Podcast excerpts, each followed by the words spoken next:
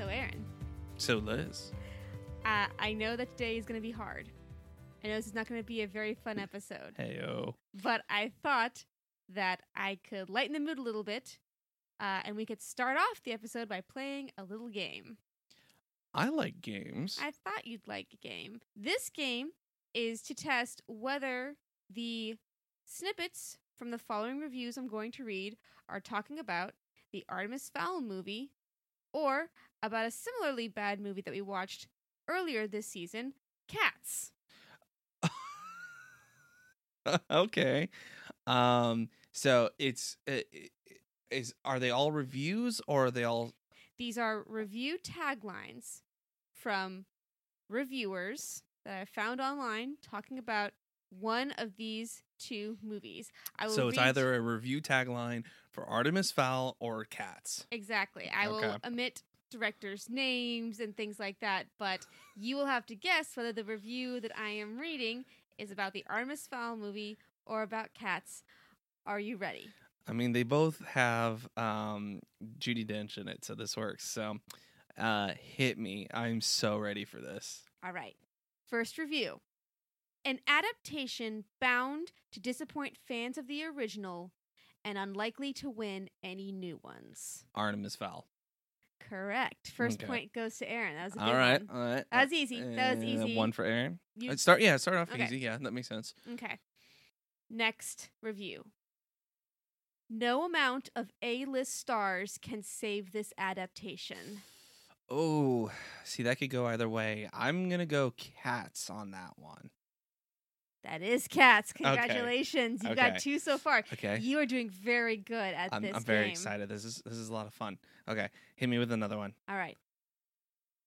The first trailer alone, which looked so alarming to so many, should be sufficient to tell you whether this movie is for you.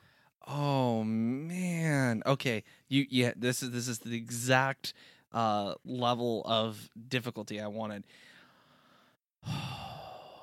I'm going to go out of order. I'm going to say cats again. Correct, Aaron. Yeah. You are doing very, very good. awesome. All right.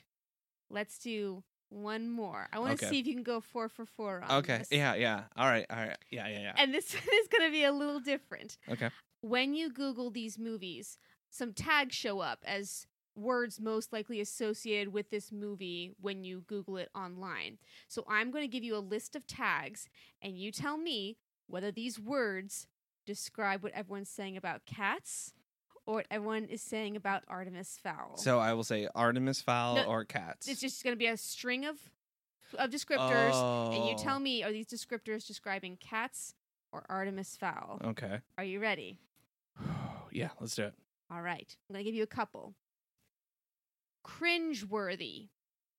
Bad acting. Boring. Which movie are they talking about? Cats again?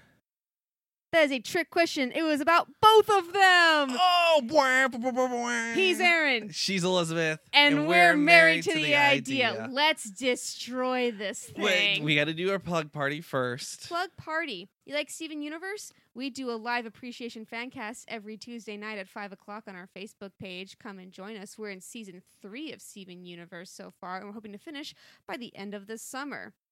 You can find us on SoundCloud. You can find us on iTunes. You can find us on Facebook at Married to the Idea Reviews. You can email us at marriage to the idea reviews at gmail.com. And if you want to support us and great content like audio quizzes, you can check out our Patreon, patreon.com slash married to the idea.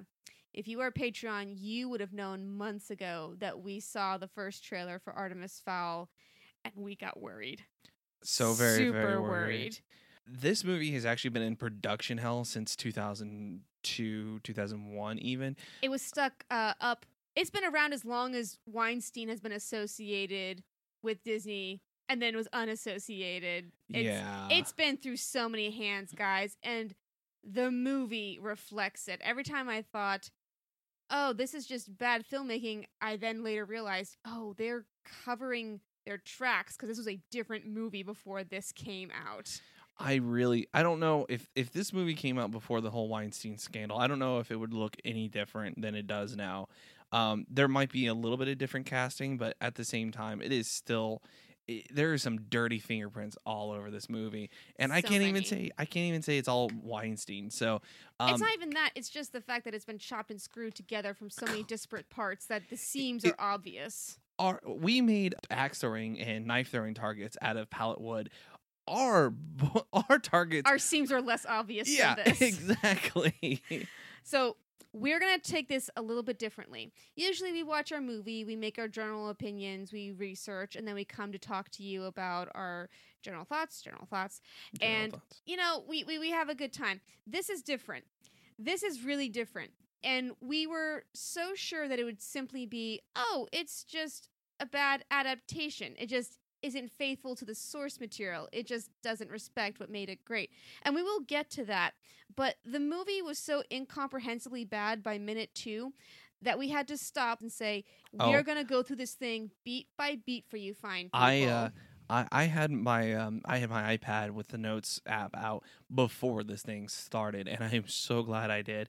I had note from second one basically. So let's let's get it on. If you haven't seen Artemis Fowl, spoiler alert, we're going through this whole thing bit by bit. Uh, read the book instead. But here we go.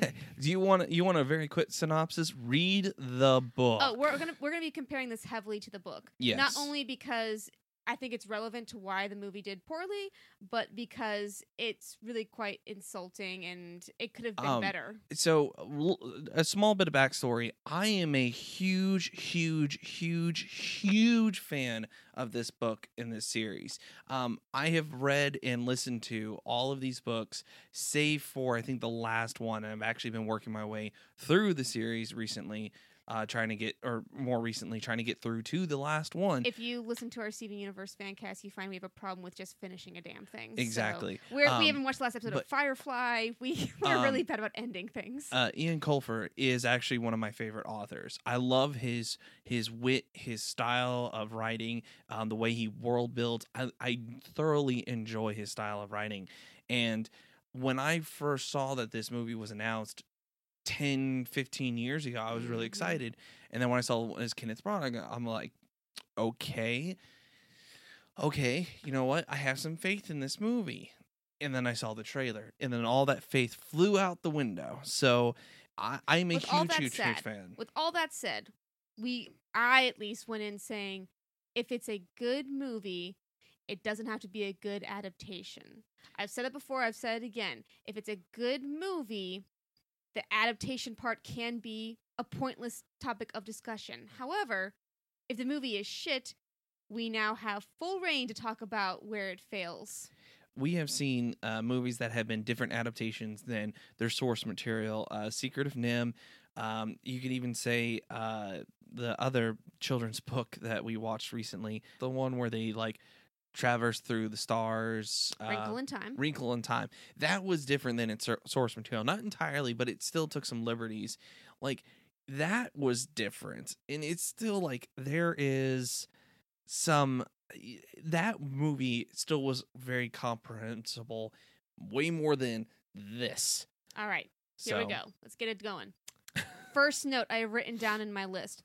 Why are they using the Pirates of the Caribbean font? Oh yeah, my very first one is I hate the font. Oh my gosh, you said it too. Okay, because it's it's not a good font. It, it- it's not because it's a bad font. It's a bad font choice. Um, I'm professionally, I am a graphic designer, so I work with fonts on the daily. And Liz does a lot with fonts and graphic design work too. So we both do a lot of stuff with this shit. sorry who whoever is hating us already because we're nitpicking the font. I promise you that the lack of cohesion throughout the story is indicative of this old timey Pirates of the Caribbean font when Eoin Colfer wrote a whole fairy language based on geometric shapes that you could have incorporated in any way into your title. The- you know, like how in the Matrix, how it will show um the setting and it'll go through the matrix code language and then it will actually be english you could have easily done something like that That'd been cool. they have they actually show Very a little bit of the, technological. Yeah, they actually show a little bit of the fairy tech or language. You could have a a um, insert of that beforehand. You know, kind of world build a little bit before you fucking get into the movie. and we're in five seconds, and I'm already mad Yeah, we in were- this movie. We got mad real fast. Okay. this is oh my god. We I'm, knew okay, so we knew this was Hmm. coming from the trailer. Mulch Diggums is our narrator. I didn't I didn't know that he was the narrator. I knew that he was. I I knew that he was Josh Gad and everything like that, That but I didn't know he's the narrator, flashback. This is gonna be he's being interrogated by MI6 of all people. which was so, So stupid and random. I don't know why. I don't know why, but and we're we're gonna come back to that. Will put- That's that is a huge point that we're gonna come put back Put it in to. your notes. But for some reason, we decide that instead of um, having the opening to the book, which is a very good opening, it shows the cunningness of our main character. It shows the imposingness of Butler. It shows his cleverness in dealing with this drunk fairy and his desire to obtain the book. All of that is changed to Artemis Fowl surfing. I think Butler breaks a man's hand who tries to pickpocket Yep. them without even looking back. Absolutely, he just feels it happen and he just breaks the person's hand and then goes. He's a mountain of a man. It's supposed Which to be terrifying. Happens later in the movie, and they don't even. It, it's a funny moment, Yeah, yeah, yeah. and I just remembered that it happens in the movie. Oh my, oh my god, it happens in the movie, and they don't address it. But in the book, it happens, and he breaks the dude's hand Mhm. without even thinking about it. Again, this is all to say that Artemis Fowl doesn't surf. Artemis Fowl does not serve. Artemis Fowl doesn't see the sunlight. He's a vampire. He's a he's a small pale child with no athletic abilities. No friends. No, he doesn't talk to anyone else except for Butler. Butler is his only friend. And he would not enjoy pursuits of physical athleticness. Yeah, he's not riding that one. Yeah, that one-wheeled skateboard thing. He doesn't do that. That's not Artemis Fowl. Yeah, he exercises his mind. That's it. The whole point is that he's a complete outcast outsider. At one point in in a book, he has to keep his mind incredibly sharp. And to do that, he literally reconstructs an entire symphony note by note, not remembering it. He reconstructs it note by note and then finishes it because it's a uh, famous unfinished symphony. And he he has a conversation with himself. He has to go, should I finish it on the same note? Because usually that's what you do. And that's how he keeps his mind sharp throughout this entire ordeal. That's Artemis Fowl, not, uh, you know, I'm gonna go outside and I'm gonna, uh, you know, maybe get a little couple laps in on my uh, dirt bike or something like that. That's not Artemis Fowl. I'm not saying that's not a good character. I'm saying that's not Artemis Fowl. Of course, now this character is not good. Well, now apparently the acorn, the inciting reason why Holly Short is captured in the first place, is now turned into the Aculos, a super weapon of indeterminate power, Which is not in the books. which is not in the books. The Ac- at all. I have to go back. So we were talking about the narration with Mulch Diggums. Josh Gad is a good actor. He's funny. He's an amazing voice, and he can produce some amazing emotions on screen.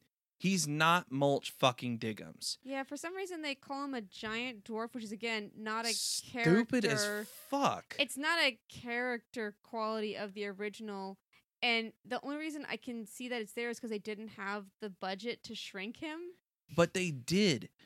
The- and why wasn't he either a CGI character? Because you know he is in a bunch of other fucking things.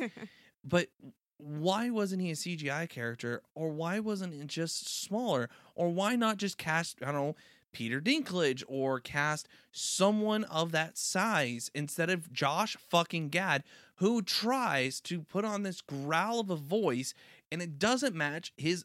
I'm sorry, his adorable face. Yeah, he's got a real adorable face to try and be like, I'm Mulch Diggums. I I, I have a story to tell. I understand that actors do not want to be typecast. sure. And Josh Gad right now, uh, especially with Disney, is getting typecast as kind of the adorable, bumbling sidekick. He would have been, I think he would have been really charming as Mulch Diggums because in the second book, he gets a lot more screen time and he's gesticulating with a carrot talking about expanding rock and heat. And I could totally see Josh Gad doing that scene. I can see Josh Gad doing that, A, without or with about 75 less growl and in an animated character, whether it's an animated movie or an animated character.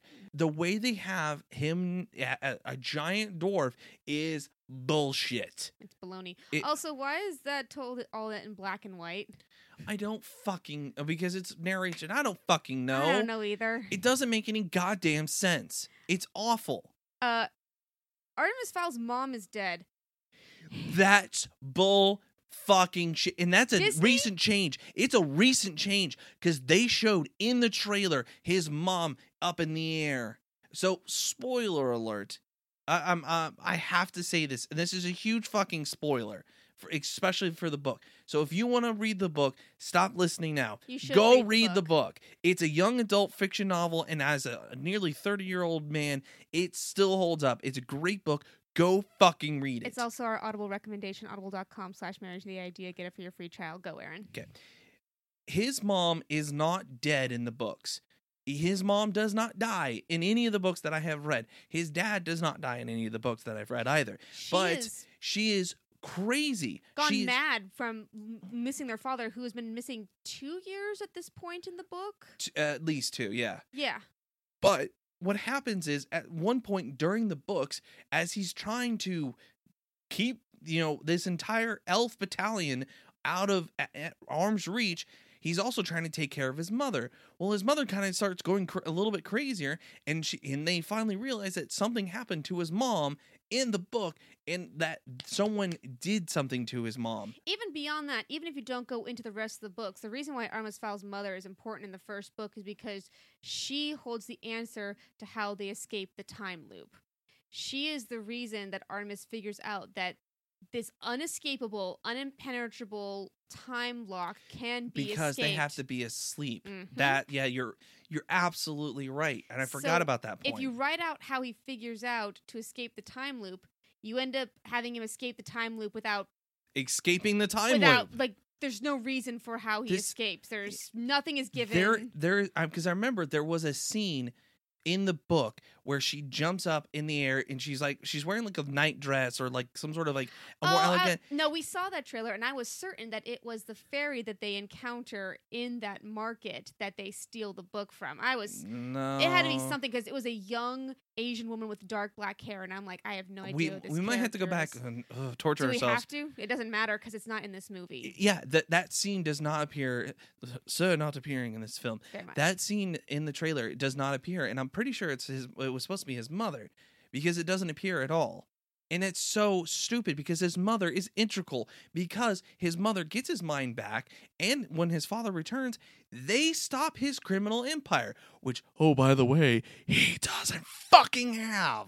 You know, here's the big one, and we do have to talk about this because it's prevalent throughout the entire movie, and it needs to be said right off the gate. It's okay for your main character to not be likable as long as they are interesting. An interesting character will take you everywhere. And Eoin Colfer was smart in having his main protagonist be an antagonist for most of his debut novel. Artemis Fowl is not a nice kid. He takes what he wants. He's manipulative. He's cruel. He's sociopathic to a He's- fault. And he has to learn how to become a better man as the books progress. Yeah. Eoin Colfer describes him as a Bond villain, an 11 year old Bond villain. And He's Malfoy that you Yes. actually like. Exactly. You admire his cunning, his tenacity, how he's always one step ahead of everyone around him. It's the rare chance you get to root for the bad guy, and he gets to have a satisfying growth arc out of it. But in this one, we don't get that from Artemis. We have a child who is very misunderstood, who loves his father. And Artemis loved him in the main book too, but he wanted him back at any cost. Yeah, it was More it was so- a it was a respect of like it was so a respect. He didn't think he Yeah. was smarter than him or a saint, but he knew that he was still alive, and no one else believed him. But he knew his father was still alive, and he, he would was not one of the only stop. and he was one of the only ones that did. Mhm. It, it's it's one That's of his drive. That's his motivation. When his father comes back into their lives, he stops Artemis's criminal sprees. He's like, "We have turned a new leaf, Artemis. We are not going to do this anymore. You have to become a better man than I have been." And in this one, weirdly, they have him go the complete opposite direction. Start off as a youthful innocent, completely unaware of the realm of fairy and all of this, and then at the end of it, be like, "And now I am a criminal mastermind." I'm Artemis Fowl, criminal mastermind. Like, fucking no. You how what what have you done? You've done nothing. You've done nothing. And and, and th- that's one of my next points actually. Um so f- first off, um it, it Mulch Diggums going going back to the narration, Mulch Diggums is de- telling all of this stuff which it's defeating the purpose. Um but he says you have to go to Ireland because Ireland is the source of all magic. That's bullshit. Even in the books, they never said that. Ireland is not the source of magic. The world is the source of magic. You get you get magic from different sources. They talk about Stonehenge being a place of great magic. Yes. The hills in Tara. There's there's lots of hot spots all over. Like, isn't there one even in France? And they all hang all the leprechauns hang out in Euro Disney when they go up to the surface because yeah, they blend in. yeah, because it's easier to blend in, and that's that's the thing is there's some amazing moments w- that you can do, and you can shoot in different locations. Am I excited that they actually shot on location in Ireland? Yeah, I love Ireland. I loved getting to see those big uh, white, uh, um, sorry, cliffs and everything like that. Mm. But the problem is, is you're, you're writing yourself into a box. You have no reason to do so. Branagh uses Ireland like set dressing. Like everything is just like sprinkle a little faith and Begorrah in it, and it's suddenly Irish. Like yeah, I'm not even Irish a little bit, and I have a bit, and I have more tact in how to incorporate Irish folklore into my uh, manner of dress or speech. It's it's so much more than saying top of the morning. There's a point um, right after the narration uh, is uh, starts that we finally get introduced to, to Artemis. And again, there's no reason for this narration. However, if you feel you had to go for this route, stick with the route because there's other ways that people have done that kind of thing. This bullet point of a character, but done right. Um, Hot Fuzz is one that does it really, really well. You could do it in this same kind of vein, but not have Mulch Diggums do near fucking ration. You could visual it, even if you want to keep his narration. Just show the visuals. Yeah. Mulch talks about how he's defeated chess champions at age six and built And it's- super colliders and cloned a goat and all this stuff. It's and but they it's don't sh- shown from the fucking hallway. It's shown from a hallway through a projector, and how much more fun would it be to watch a two-year-old just like checkmate, uh, just a chess master, or But my I, I had a different idea instead because it ends that that kind of bullet point of uh you know uh trading card of him instead have that but have it end with whoever's talking be the the therapist because that's where it ends up at. which is the only scene I think that really stays true to the book's integrity. Yes, It's close, to but a very small extent because he's like, "Well, you're just lashing out at me." And it's like, mm. and Artemis doesn't go, if I were lashing out, then I would say, blah, blah, blah. Your shoes were oh, this Oh, yeah, and you're this and this. It, it they would, they shuffled it around to make him seem like a petulant, whining child. because he was. Yeah, but that's the that's the crazy thing about it. A twelve year old telling you up would be extremely annoying, but the books were very clever in making him seem aloof and unemotional, completely above it all. Yes, that's that's a huge issue with this movie. Artemis Fowl wasn't unfeeling, but he his emotion he didn't wear his emotions on his sleeve. He was very much um a a, a Sherlock type. That's why I love the books is that he was able to kind of separate separate himself from his emotions to an extent and be able to uh, look at the, the situations that he was in almost coldly to the point where he could figure things out. And there's one point where they're like, uh, they're I remember they're trapped somewhere, and uh, they're like, oh well, we need a plan. And everyone in this thing that they're in, uh, Butler, Holly, uh, Mulch, and then I think someone else, all just kind of stop and look at Artemis, and he goes, "What?" And they're like, "You're the plan person." You're the Sokka of this little enterprise. Get planning. exactly.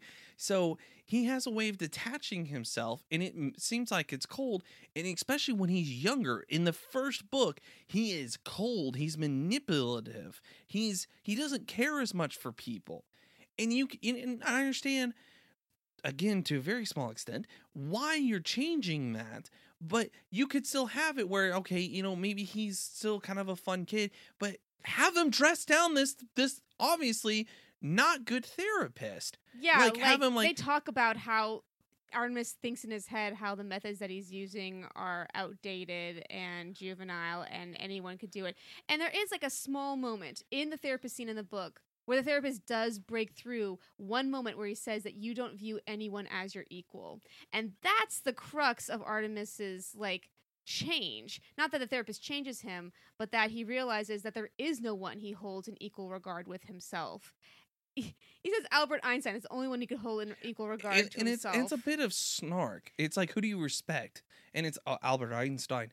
It- some of his theories were correct. And it's like uh, that's that's that's such a twelve year old. it's a 12 year old that- answer. That is what someone thinks a twelve year old would say. That's what someone thinks a smart twelve year old would say, or like what a s- person thinks a smart person would say.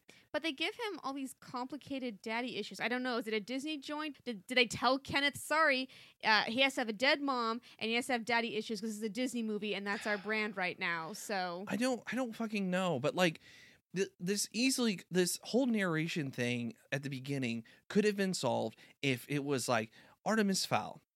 At the age of two, you built your first uh, carburetor. At the age of six, you built your first computer. You know, you could like you could have it, and like at the age of twelve, you managed to sneak into my office, pour out my coffee, and replace it with an a, a extremely strong laxative and like you don't even have to show all of that I you- was imagining a montage of him sharply dressing in his suits, which, by the way, he doesn't wear until the freaking end of the movie. that that's oh that's some straight up bullshit too so eh, it's very James Bond of it all. It'd be fun to show like there are fun sociopathic twelve year old roles. Like children can be quite terrifying for their lack of empathy. There's no reason to say that we couldn't do something really cool with this. But that's what the makes them of- mature is that they learn empathy artemis fowl learns empathy throughout the books it, it, it frustrates me to no end that they're they're changing this complex and interesting character into a bland character and we're going to talk about the acting. Holy shit are we going to talk about the acting. So Ernest Fowl Senior didn't know a damn thing about fairy tales. fuck no He was an adult businessman. He would have never in his life considered that fairy tales were real, nor not even, you know, if he did, like the whole point of Colfer having a kid do it was because childlike innocence allowed him to see fairies for what they are as a money making scheme. It was simple, immature, and diabolical all at once. Artemis Fowl Sr. in the book was a a mafia don. He was a, a brute and a thug, and he made his money by doing very unscrupulous things and eventually got captured by the Russian mafia for it yeah and spent two years imprisoned. Like, there's. It's so weird to have your character say, I don't know anything about this world. Have his father explain to him as part of the continuing, but we can't have him be a bad guy, you see. So why don't we have his father in secret train him on everything that he knows This- about fairy and then later when he's of age he is introduced to this whole other world. It's that's not the story. There's a billion stories like that. Every other uh, coming of and- age and- young yeah, adult novel is and, like and that. not and not all of them do it right. There are some that do it great. There's but a lot of them don't do it right because they think oh this is a great way to introduce the story and the to uh, sorry introduce the character and the audience. And that is a if you're if you have that mindset yes. But if you're just saying oh i'm going to introduce the character and then that's it? They just harry potter fied him for some reason. They, they didn't even do that. They were just like oh hey hey by the way there's this secret world. that it's harry i mean they're trying they're copying a 10 year old trend which even eoin colfer didn't do when he wrote his book he's like he fucking didn't. he did not That's and that's what pisses me off is that you had an, an imaginative book that easily would have lent itself to a young adult audience, and the technology could have easily been updated, could have easily been changed for nowadays. And let's talk about that too. The tech was awful in this. There was a couple points that was like, oh, that's kind of cool. Oh, that's kind of cool. But there was no fancy fucking tech. None. It looked almost outdated and it just came out. And it's ridiculous because there was some cool ass shit in those books. And those books came out in the early 2000s. That's fucking ridiculous. You have an Artemis Fowl book which mixes sci fi and fantasy seamlessly. And you don't do anything fancy with that. How in the world is reading Lep Recon not a groan in a book, but seeing it spelled out for you on a screen the most soul crushing thing I've ever seen? Kerning, because it's it's That's literally Kerning. because it literally goes L E or L period E period P period R. There's no space because in the books it is L E P with all the periods space. It is L E P recon. I remember that's what drew me to these books to begin with. I know I'm slapping my hands together. I don't give a shit. That is what drew me to these books to begin. That that pun, that pun is what made me think this book might be worth my while. I said Holly Short from LEPrecon. Leprechaun. Oh, How clever. oh, I like that. I bought that book or checked it out or whatever. I had I held that book in my hand until I read it. I I did not put it down, and it is ridiculous how much they fucked that up. And we're not even guys. We, We've we- maybe made it 15 minutes into the movie at this point. and I, and I will say this: like it, it's As gonna, it goes on, the notes become less particular because as we go on, the movie just becomes impossible to parse. It becomes so confusing that most of my notes are what or huh or why. But the establishing things, changing Artemis from a antagonist to a wide-eyed protagonist, is bullshit. giving him uh, a father who teaches him about this world instead of him being smart enough and clever enough to figure it out on his own. Uh, giving Mulch Diggums narration when he is at best a side character in the first book He's and not, not- even a side character. Like and not part of the master plan. Not part of the master plan. May No. I see? They talk about Artemis's brilliant plan. Mulch Diggums the reason that he is even to break into Fowl Manor is because he doesn't have magic. He can't be stopped, and Artemis did not plan for this contingency. Mulch Diggin was actually a uh, a twist in his plan. yeah, that was a cog. It was it was a or, or wrinkle. cog, yeah. A wrinkle. It wasn't supposed to be there.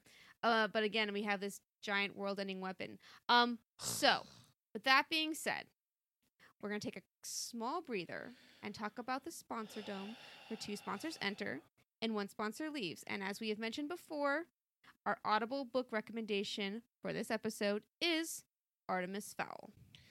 Um, yes, and, then again, that is by Eoin Colfer. It's spelled E O I N, uh, and his last name is C O L F E R.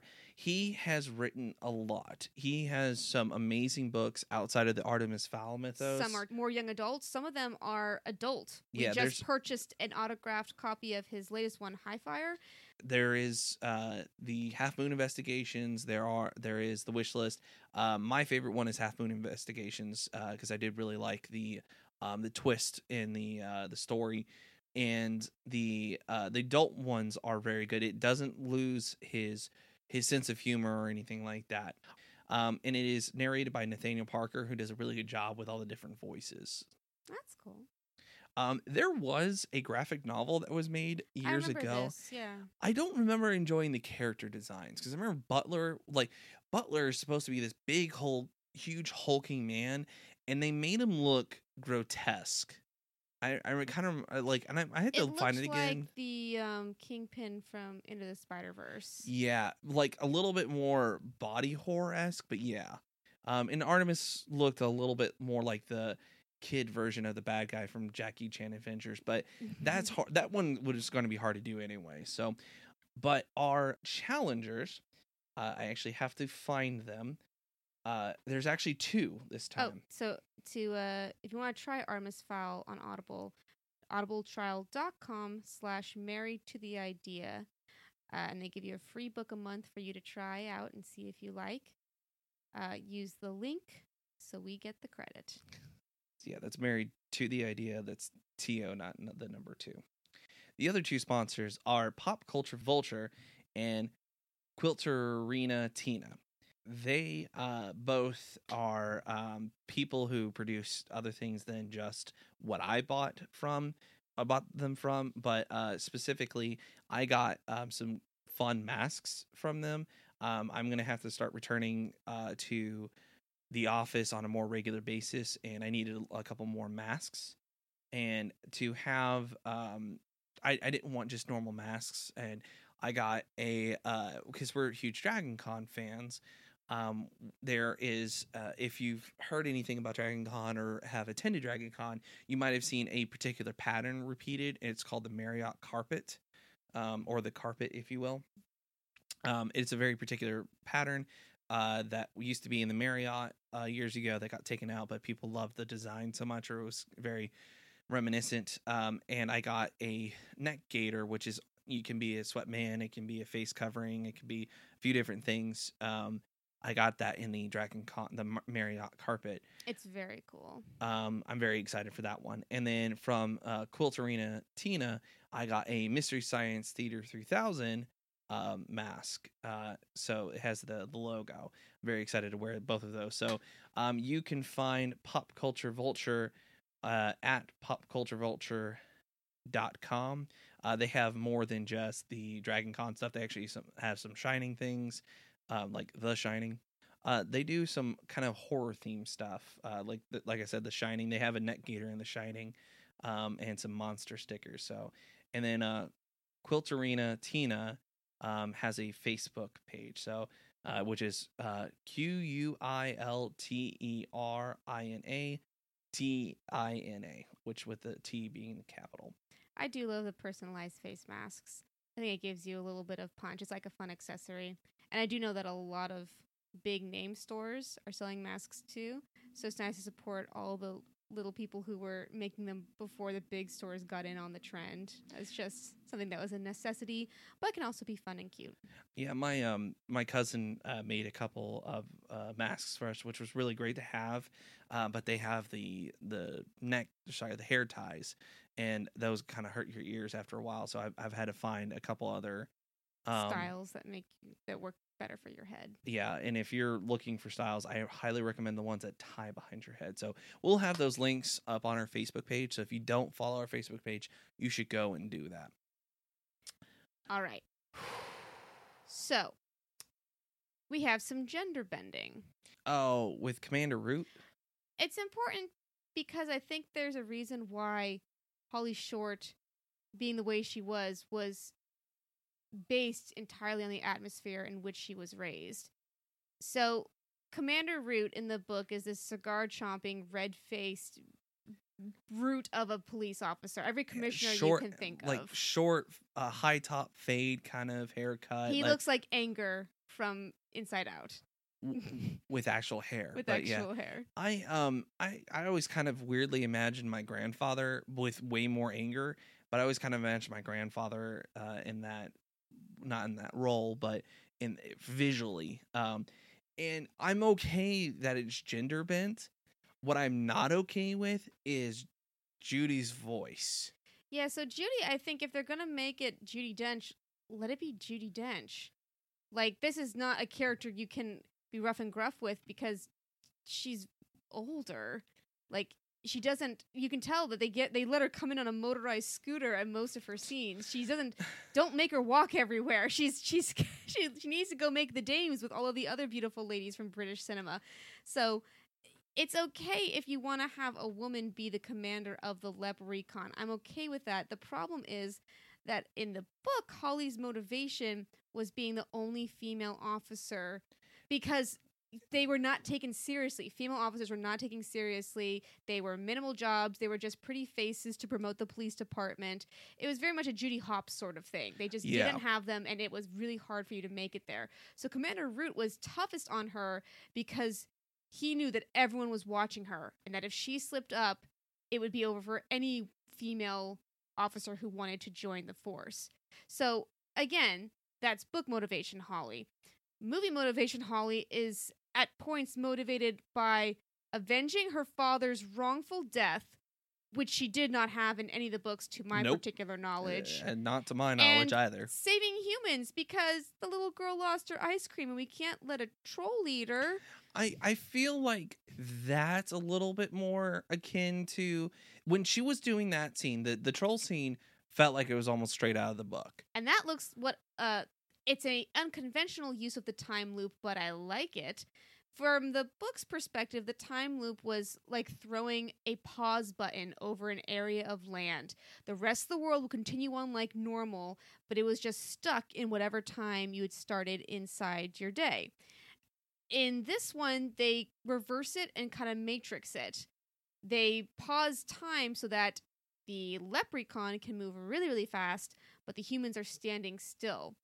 Which is why it's so weird when they deploy the time bomb again at Fowl Manor and that doesn't happen because it's the exact same technology and for some reason there it is not matrix it's just Consistency. How does it work? how does it work like yeah if the if the leprechaun can do that then yeah artemis fowl wouldn't for a second survive a time bubble because he'd be frozen in time and everyone else would be moving really really fast of course it wouldn't work so weird but okay I uh I I don't know how to describe so I did I that was one scene I did actually not necessarily enjoy but it's like it was the one that felt closest to the book. Yes. Um because it was like um you remember you remember the scene uh from the Santa Claus with Tim Allen where they had the elves like come in and it was like it felt like a SWAT team of elves and they broke him out and they were like super efficient at it. Yeah. similar to uh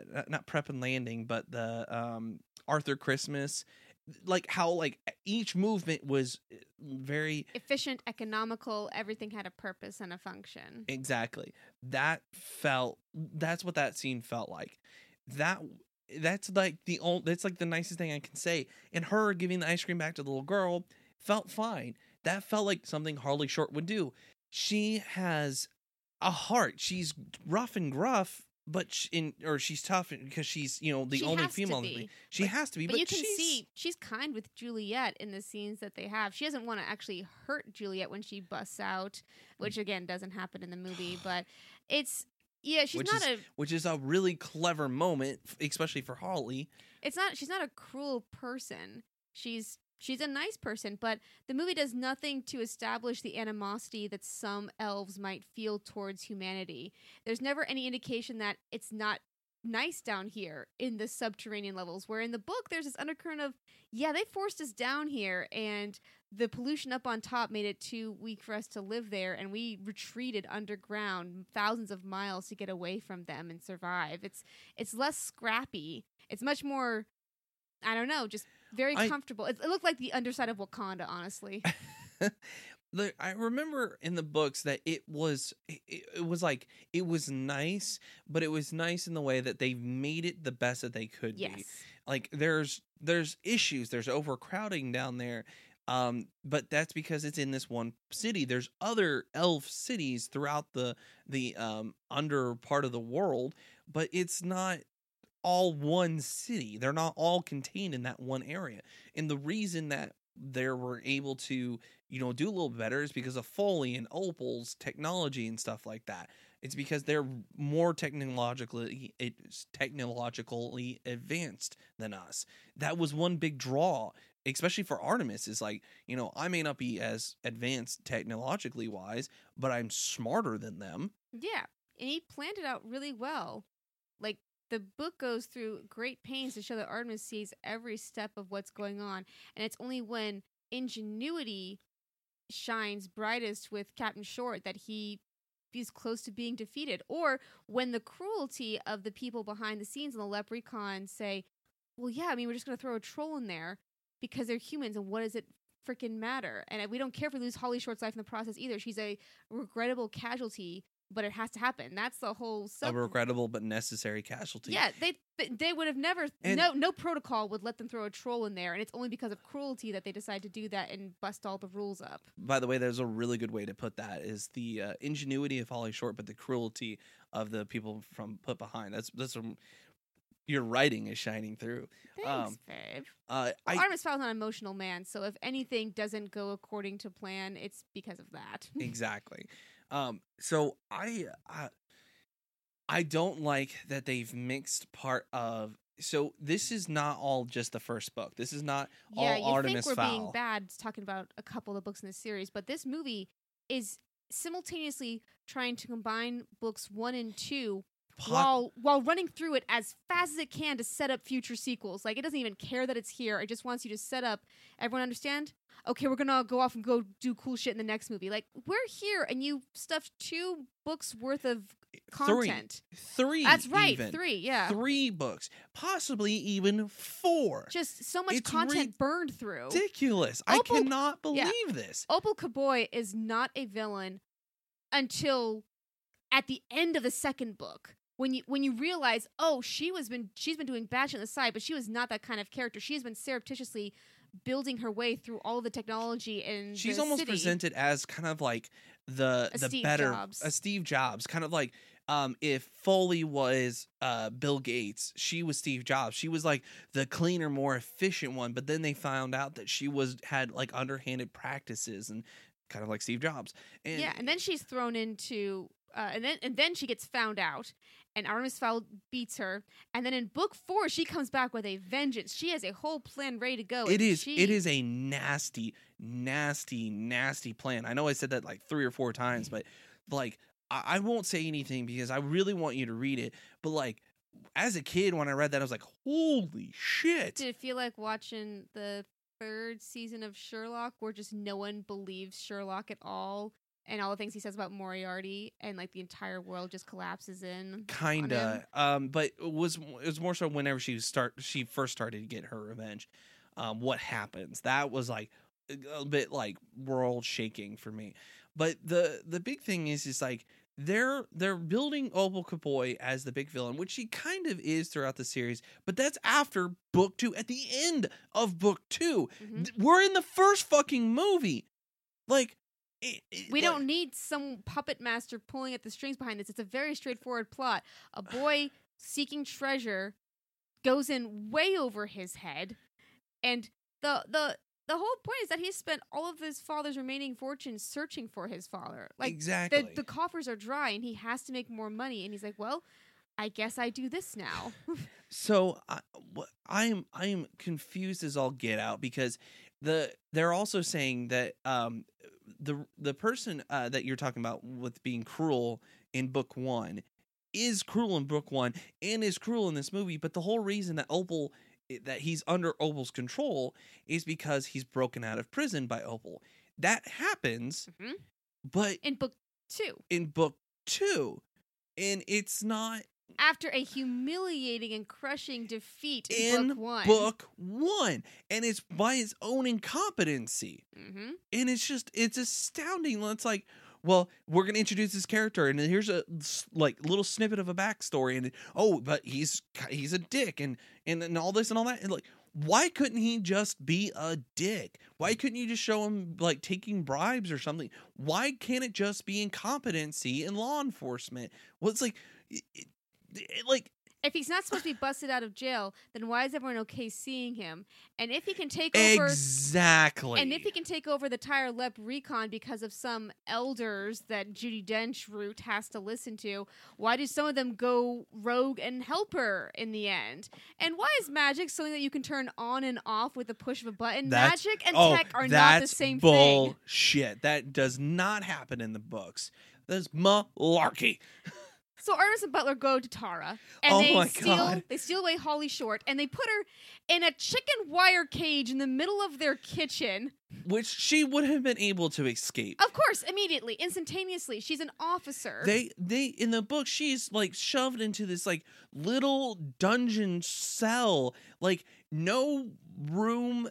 No like Earth. The important thing is that she can't be near Earth. Yep. If she has Earth, she can bury the acorn that she went to Tara to retrieve and retrieve her magic. That's the whole reason she's captured in the first place. Not I have to go figure out what my dad was doing on this hill with the Aculos. and I have to take a step back and talk about Butler for a second.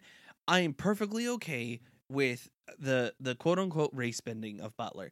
Now, Butler is apparently described as Eurasian, Eurasian. um, so he is able to blend into his surroundings a little bit better. I'm okay with I that. liked this idea. I liked his piercing blue eyes. I thought he was an intimidating looking person. I hate how fake his eyes look. they do look very fake though, yeah. Like the, you can have black man with blue eyes. He's got some sort of weird either uh, CGI or contacts in that make it look awful. The man himself does a good job. The Mhm. actor he he is intimidating. He is strong. He's not as intimidating as he could be, but he is I feel like he actually is strong. I feel like he could take things down. Like he he is a bit of a hulking presence. Not as much as I would care for, but you know what? Out of everyone, he's probably the best cast. Yeah. And, and I'm I'm okay. And so, but I and I'm okay with it being race bent. No problem. You know, Foaly. Foaly. I was going to say, we thought Foaly wasn't going to show up. Like, how are you going to have this movie without Foaly the Centaur? He does show up with none of his lines or his character. He's he's got like He a- he's got exists, but he's. It's like if you take a dropper of his personality from the book and you go into a glass of water that is his personality in the movie and you go and is that seeped in enough? Yeah, there you go. There's his there's his uh, personality. Yeah, I had said before, I think uh, James McAvoy as uh, the satyr from Lion the Witch and the Wardrobe was the sort of person I'd envision when I thought of Foaly. Oh, So- Foaly's way more wisecracking. He is No, no, no, he just is like visual. the king. Just visual. So a horse body, but like with little horse ears, maybe some curly hair. So I don't mind that they I mentioned him went a little bit more elongated, like longer limbs. They gave him very. They gave him a very elegant actor to portray him, a, a very tall person, and again, I'm okay with that. But it doesn't really seem like they let his personality shine through. T- F- Foaly wears a tinfoil hat to protect himself from alien brainwaves. Like he's kind of a He's- crackpot, but he's genius. He's a genius. He's like one. He's like the guy that you encounter halfway through a movie who like randomly like saves your ass, but like you encounter and he's wearing a mask and you're like, what the hell? And then he uncovers the mask and he's just a crazy guy. Like, I drink my own urine sometimes just because I like the taste. It's he's that kind of character, but he's he's the character that someone realized we need his genius in the Leprechaun. You know, and I just it astounds me that now granted and they put him on this running track pad. that was some bullshit it looks like he's always moving forward Tech- and it's stupid like if you were saying maybe because he's a horse he needs to run more and there isn't really a track down there in the underground so they like gave him like a moving treadmill to work at like that's a really that's a really weak maybe but i don't know but i just i guess i don't figure out why if you're but doing, i don't even think full I, I don't even imagine Foaly as a character needing that if you're looking at hologram technology and then throwing in i- that it moves and that you move through it i mean guys it looks silly and It it's looks not and- effective and uh, in the the actor that they got to play Foaly is fine. He's fine. It, is, it is again. I don't know why, and this is probably my own shortcomings. I fully admit this. I I, I didn't imagine someone of color playing Foaly. The person that they got to play him is of color, and you know what? And it's that's fine. There's no there. There was no mention of uh, Foaly's quote unquote breed, so you could have him be someone of color. Yeah. It doesn't have to be a I thought it was Caucasian cool. actor. He was like an ebony horse, so like yeah, sure, there's fine. there's nothing wrong with that. but you gave him none of his character. Exactly. And I don't and I'm I'm not going to I'm actually going to pull uh, I, I think this particular actor he had some moments when there were the the the shining and he did it well. So I think this particular actor could have played Foaly with the with a better writer. I think so too. I think everyone given better direction could have been better. I disagree. Who you got? Oh, uh, do we want to do we want to get into this right this second? Because I will. Our beautiful sweet boy child. Our beautiful sweet boy child and our beautiful sweet boy girl, or not sweet boy girl, our beautiful girl, Oh, our main two oh, people, oh, sweet. So yeah. our main two people cannot act to save their lives. Not even a little bit. And I don't know who you get to play Artemis Fowl. Like that is a complicated role for a twelve year old. I can't imagine a twelve year old doing it. To be quite honest. I, I don't know either. It's hard. Child uh, being an actor is not an easy task. I do that- not look at I do mean- not look at this I, I do not look at a this role or b the situation as in anything easy. That being said, this kid cannot act. Could we just have had the girl who played Eleven as Artemis Fowl because I think she would knock it out of the fucking park. She might be a little bit too old. Her as Holly Short. Oh yeah, absolutely. Her as Holly Short would have kicked ass. Like Holly Short is a no nonsense. She's British too, and that would have worked. adult woman. Like she's young for her race, but she is 87 years old. She is not gonna put up with this I shit. understand, I understand that you uh, now the the look. I understand why they went that way because elves are supposed to look fairy like and young and Fae, stuff. yeah. Fae, yeah. Uh, So I understand that. What I don't understand is why did you put someone in there who can't act. She's a piece of wood. She's like I the- did enjoy her yeah, yeah. mesmer scene. Like the mesmer scene was pretty good, and it again, She throws a temper tantrum at one point, and I'm just like, yeah, like that's weird. Like all these like weird things. She she's she thinks she has to think her way out of the situation, and it's so strange to have these two characters who are supposed to carry the whole thing. In the book, they hate each other because you know or Artemis doesn't hate her, sorry, but so- Artemis doesn't regard her life as Yeah, anything. yeah, She she, is was a means to an end. Exactly. kidnapped her just you there to get the ransom. I'll let you go afterwards. I really don't care. And she can't. if you die sta- before then, whatever. she cannot stand this little twelve-year-old twerp, and she is at her wits' end trying to figure out how a kid outsmarted her. In the second book, when they have to ask for his help, she does everything in her power to not. Yeah, she is not ready to be indebted to this fool. She does not want to have anything to do with him. And it takes until the end of the second book for them to develop even a passing, grudging respect for each other, let alone a friendship, as it appears at the end of this. Like, and now we're all friends, and now we're off to save the world. Like, it's so strange. And he, eh, okay, It- so they they spend a whole scene talking about how Colin Farrell tells Artemis Fowl that you know, fairies can use mesmer on you. They can trick you into doing what they want if they look at your eyes. Never let them see your eyes. And that's a big thing in the book, too. Everyone wears mirrored sunglasses so Holly Short cannot mesmer them. It's very important. So, what does he do with the second conversation with her?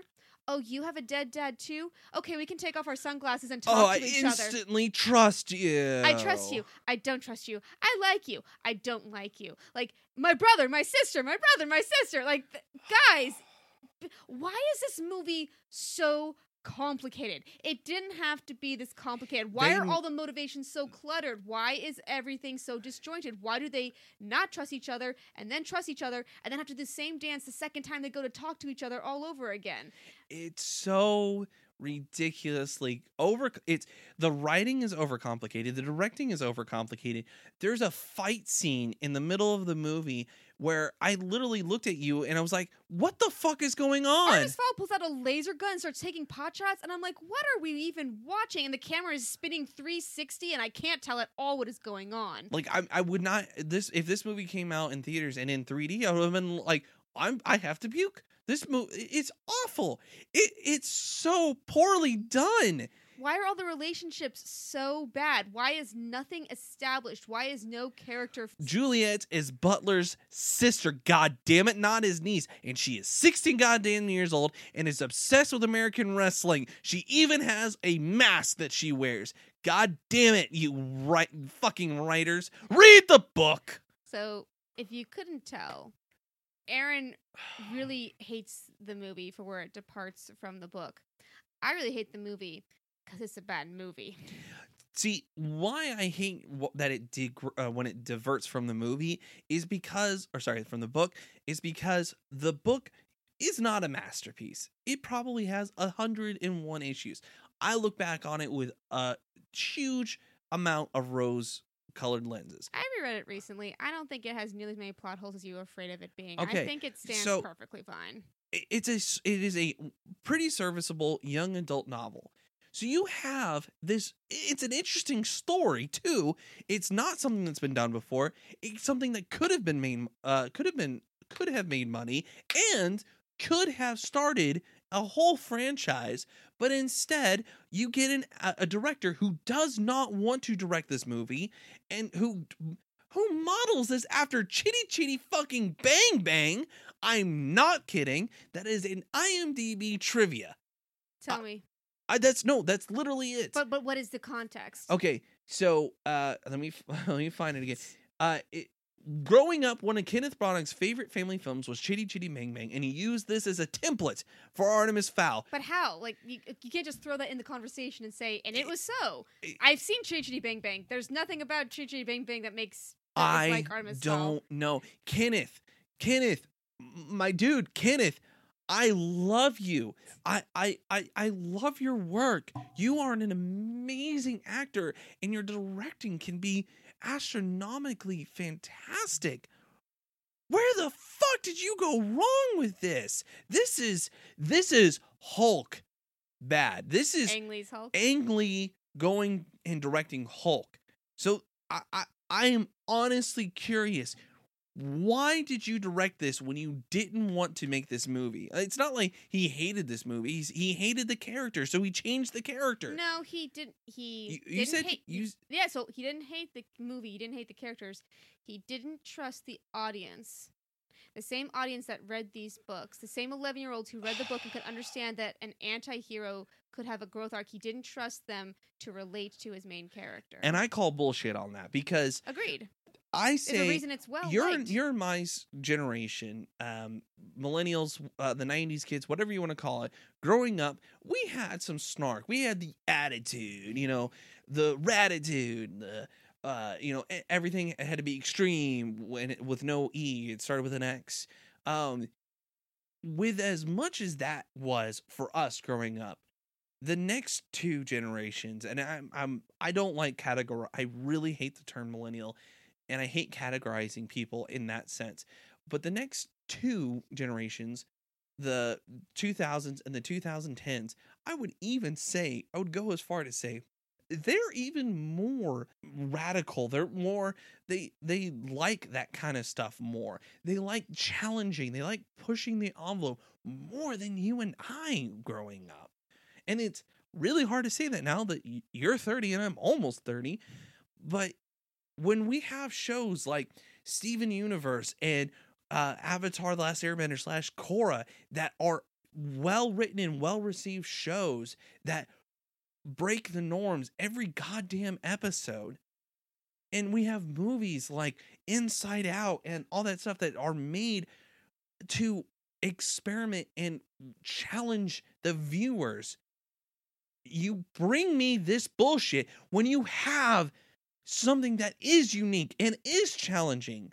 he didn't trust his source material. He was- didn't trust his goddamn audience. He was afraid of it. He was afraid of everything, and Like, it shows. There's a lot of fear in this. There's a lot of false stutter steps. We we can't do this. We can't have him actually, you know, go to a foreign city and coerce a fairy into handing over her most sacred treasure because we can't trust our children in our audience to say, "Well, that's not a good thing to do."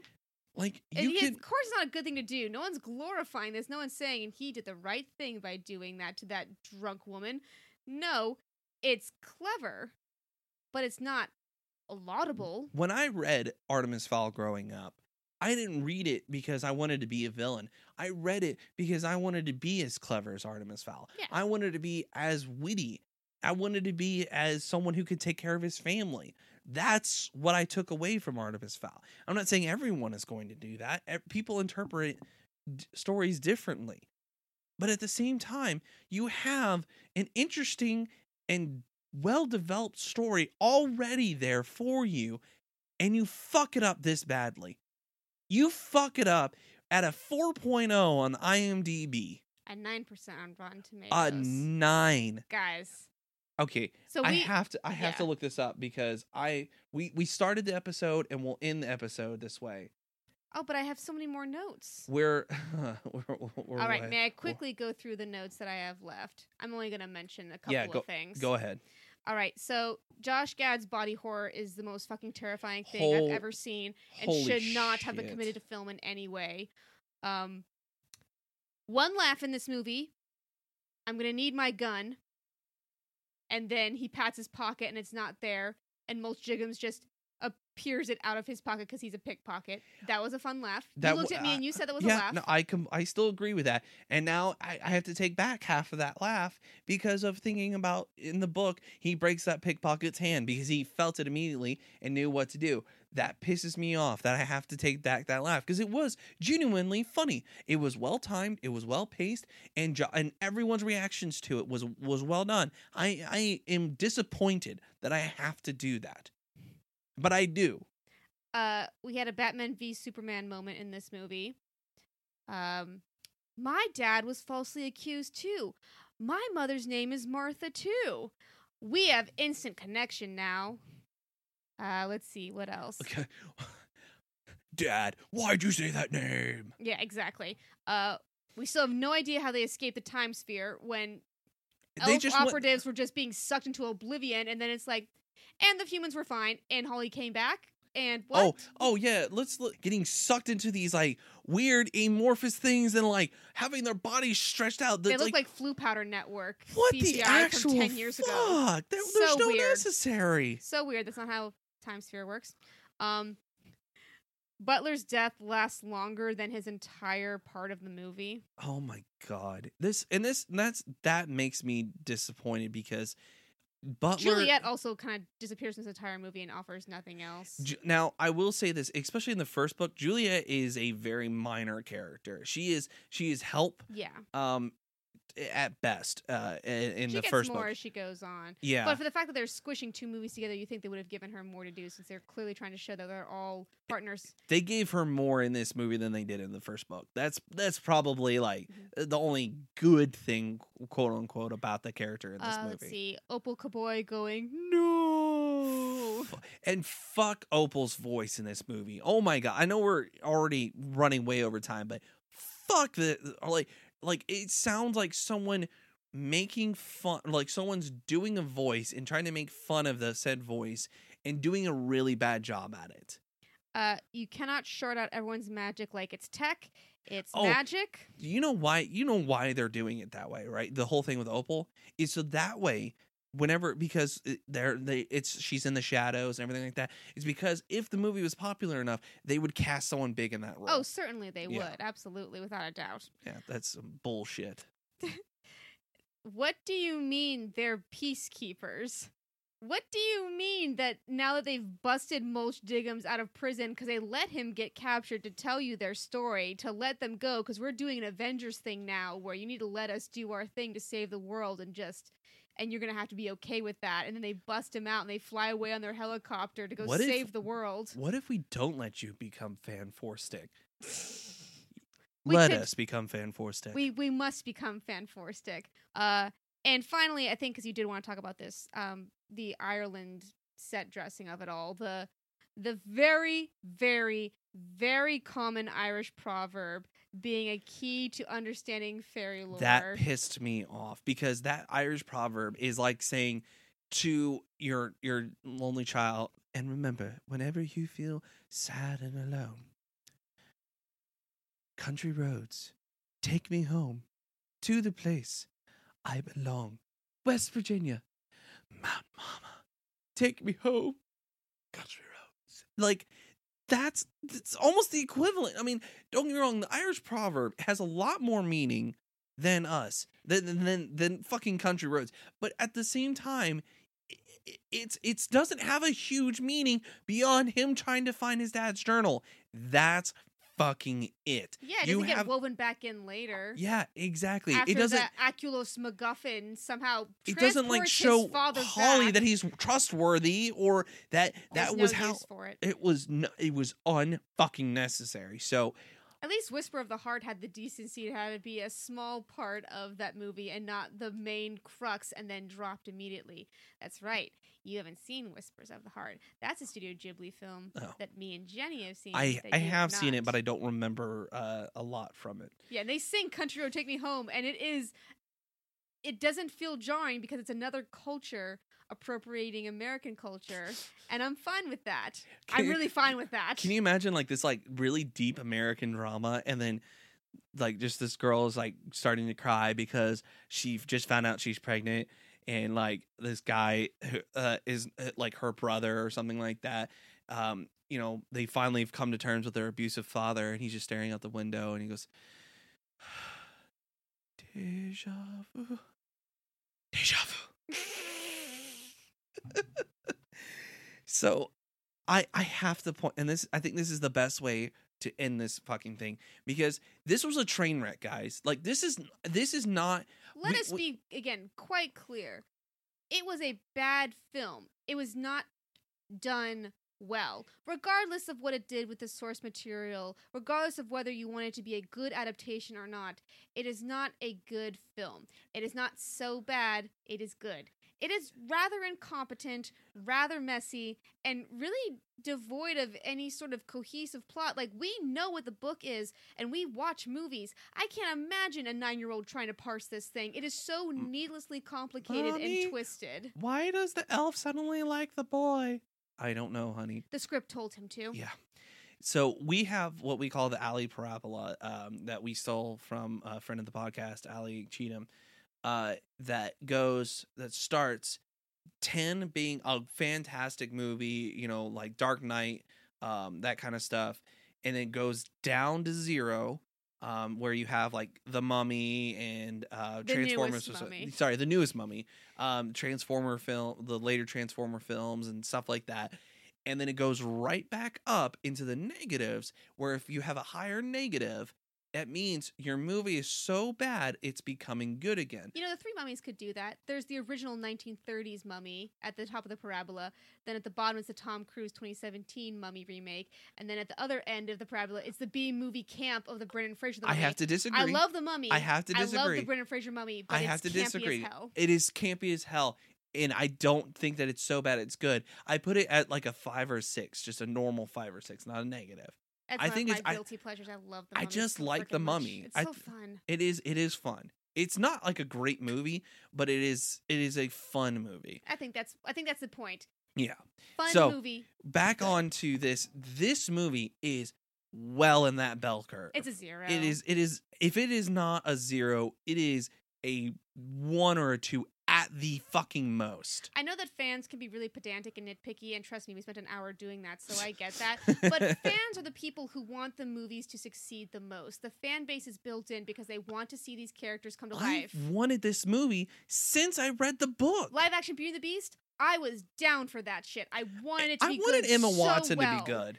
And it breaks our hearts as fans when we see source material that one isn't respected, and two, if you're not going to respect it, at least give me something fun to watch. When when you have so usually when you have these things, the people who are the the angriest and the loudest are usually the ones who are the most disappointed, who had the most to lose, lose in these situations.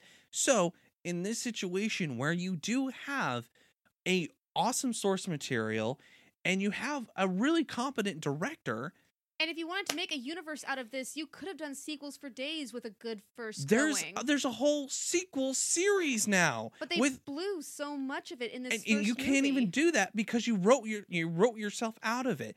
It doesn't make a lick of sense. And i can tell you one easy way to fix everything in this movie. A you reboot it. B you make it animated I would have loved to see an animated movie.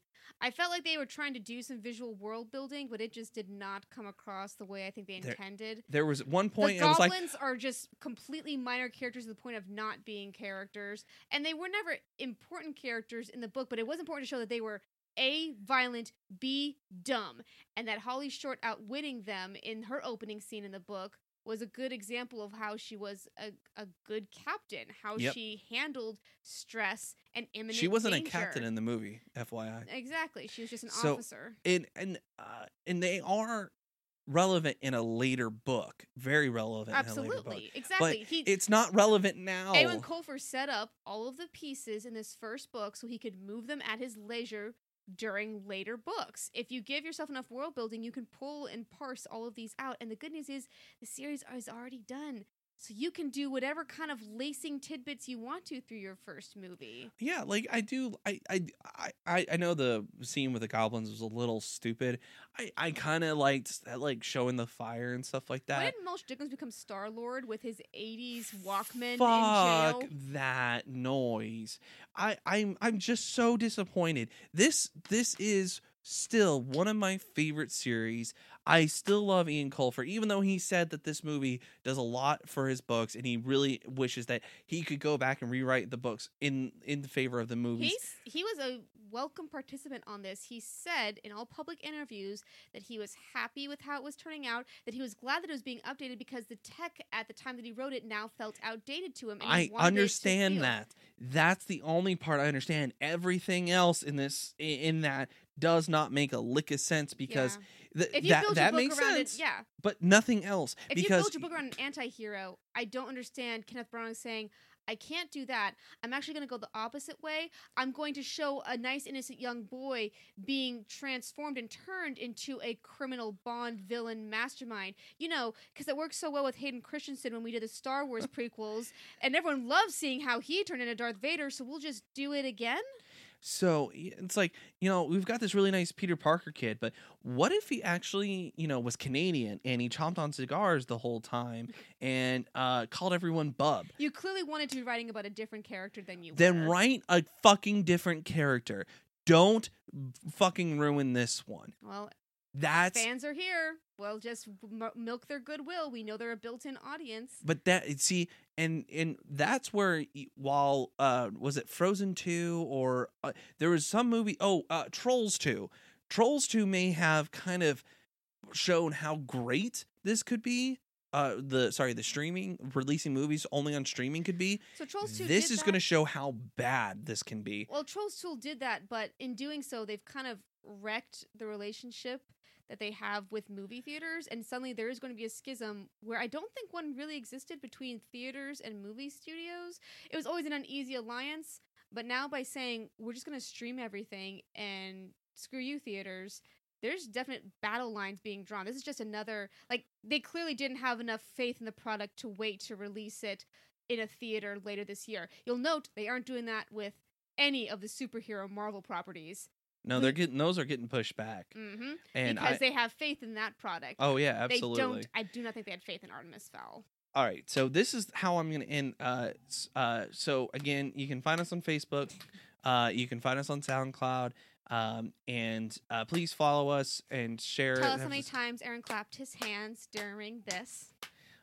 Please do share. Um, and we are actually um, working our way to the hundredth episode. Oh, Uh, yeah. we're very very excited.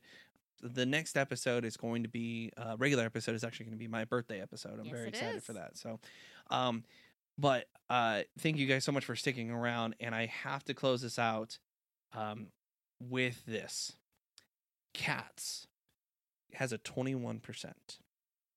Artemis Fowl has nine. Artemis Fowl is worse than cats. Fucking let that sink in. How the actual fuck do you do that? Thank you so much for listening. She's been Elizabeth, He's been Aaron. and, we're, married, to the, idea.